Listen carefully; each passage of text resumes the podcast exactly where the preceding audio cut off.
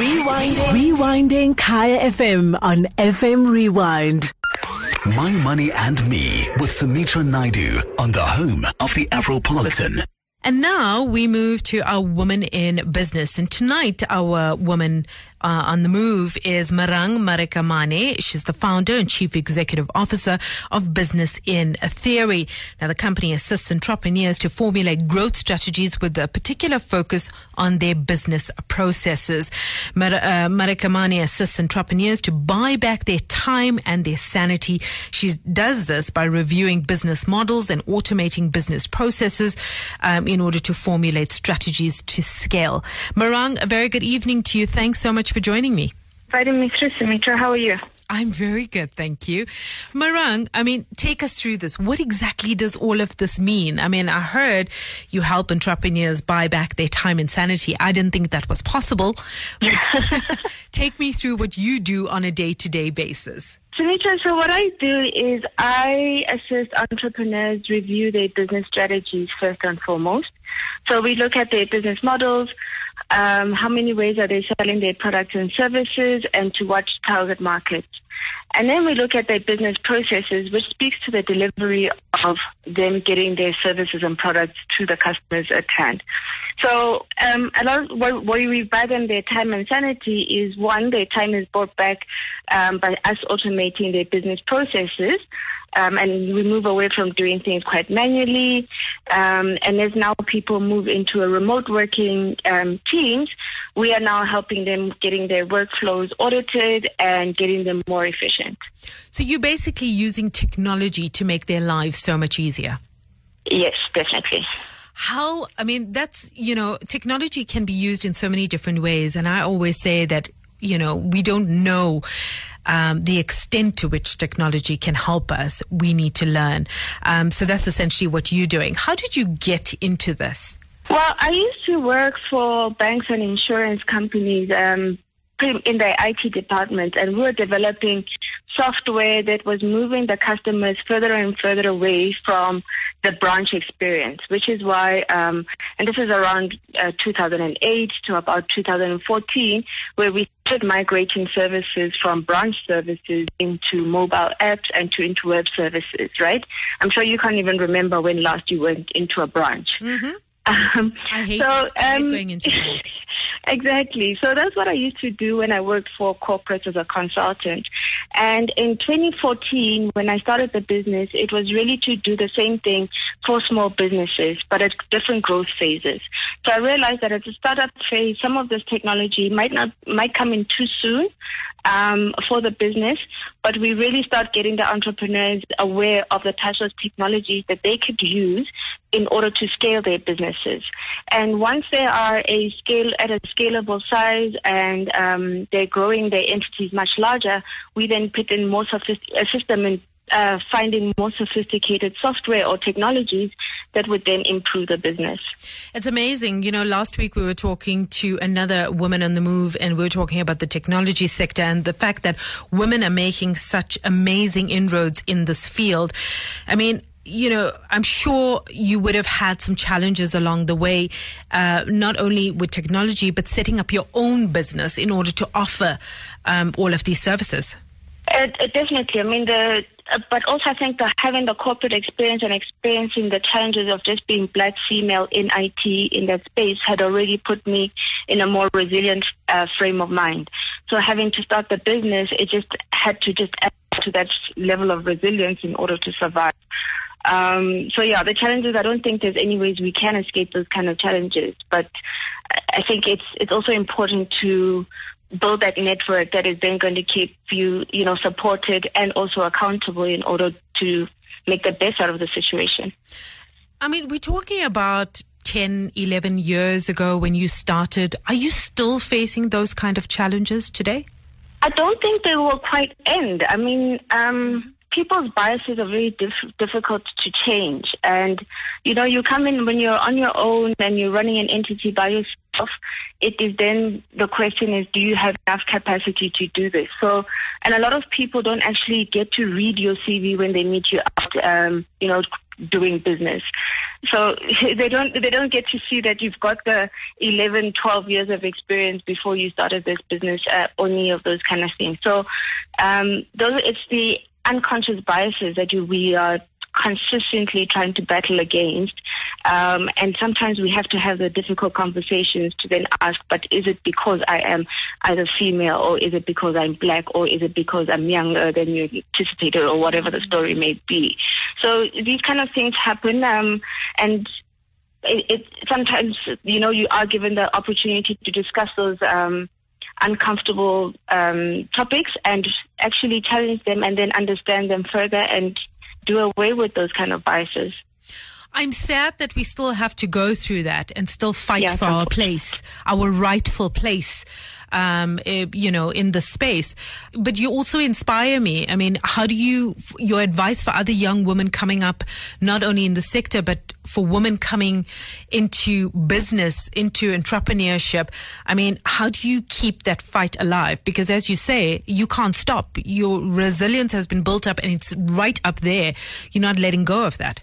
We need to question our environment a whole lot more, and we need to be vocal about the questions that we have. So don't keep the questions just sticking in your head. I mean, anyone will tell you that sometimes I just fail to put my mouth into gear before I speak. But, and really it's just, I've got the question in my mind. It's a burning question. I've got to ask it. I'm not so concerned about whether I'm going to look stupid at that moment in time or anything. It is a question and I need to ask it, right? I've been fortunate that it's not happened to me too often where people then judge me negatively for just saying, hang on, I actually don't know what you mean by X, Y, Z, or what does this entail? Please, break it down into simpler steps for me, when if that is the equation. But also if I do know that I am going or approaching something in the more correct manner, or I have got better insights into something, not be able to shy away from voicing those kind of things where, you otherwise are going to be labeled too much of a goody two-shoes or whatever the labels may be around that. But I think we also need not tiptoe around the challenges that we're experiencing or the solutions that we have to offer one another and share them. I think that's important that we own our space. And, when I say own our space, we need to take ownership. We need to ask the questions. We also need to put our foot down and say, you need to take me seriously. Marang, I mean, if I ask you what, the demographics of your clientele, are your clients mostly female? No, actually. It varies across the spectrum. So I think in the startup phase, it is mostly female, and it's females that are doing a lot of things in the retail space and are looking for ways to use technology, mostly to run an e-commerce type business. Or, but as the businesses grow, there are more companies that are in the manufacturing business that are run by men. And they are more realizing that they need to tighten up the way that they run their operation. So it's just different growth phases of the business. And that's also quite telling because, I mean, a couple of years ago, you would find that it was mostly men entering into the startup business, venturing in that manner. But now that the conversation has changed and more women are starting up their own businesses, we're seeing more requests for those kind of things, and they're more curious than men are in some ways because they do a whole lot more research. By the time they come to us asking questions about how do I automate things, they've got more technical questions because they've thought through their plan and it's so much more detailed. And I think that's quite something to notice in the way that we plan and run our businesses in comparison to men perhaps. That's awesome. I mean, at least there's something positive coming out of this. I mean, I look at some of the, the developments that you've had over the years. I mean, not long ago, you partnered with the Lean Business Platform in South Africa. And of course, this is an innovative tool that supports ecosystems and it facilitates access to business skills and mentorship for entrepreneurs. I often see people, and, you know, I may be one of them too. You know, we have great creative ideas, but actually translating them into running businesses that make a profit. Sometimes, you know, there is, you know, it's difficult. So what you're doing here is helping them get this off the ground and showing them the way that they can run their businesses. I think that's so important, and it's so vital if we really want to push entrepreneurship. It is. I mean, that's platform for me. So just a bit of correction. It's changed the name from Lean Business Platform. We've now called it Entrepreneurity. But what it is it assists us in terms of downloading. Sometimes our information, we get trapped in terms of delivering our ideas because all of the information is stuck in our heads. Mm-hmm. So what Entrepreneurity does is that it is teaching you a methodology to unpack those ideas so that you can write down a business model. And then we're able to link you to business mentors and advisors that will then, you know, help you review your business model. And then we can link you up to the rest of the ecosystem if you need assistance in terms of getting finance and, you know, other types of resources in order to grow your business. But instead of you having to redo a business model over and over again each time you speak to a new investor, you can actually just keep updating this thing as each time you go through a different iteration of your business model. So it makes things a lot easier for you to actually translate that idea into what would look like a business and actually start executing that business. Is this service like very costly? Is it expensive?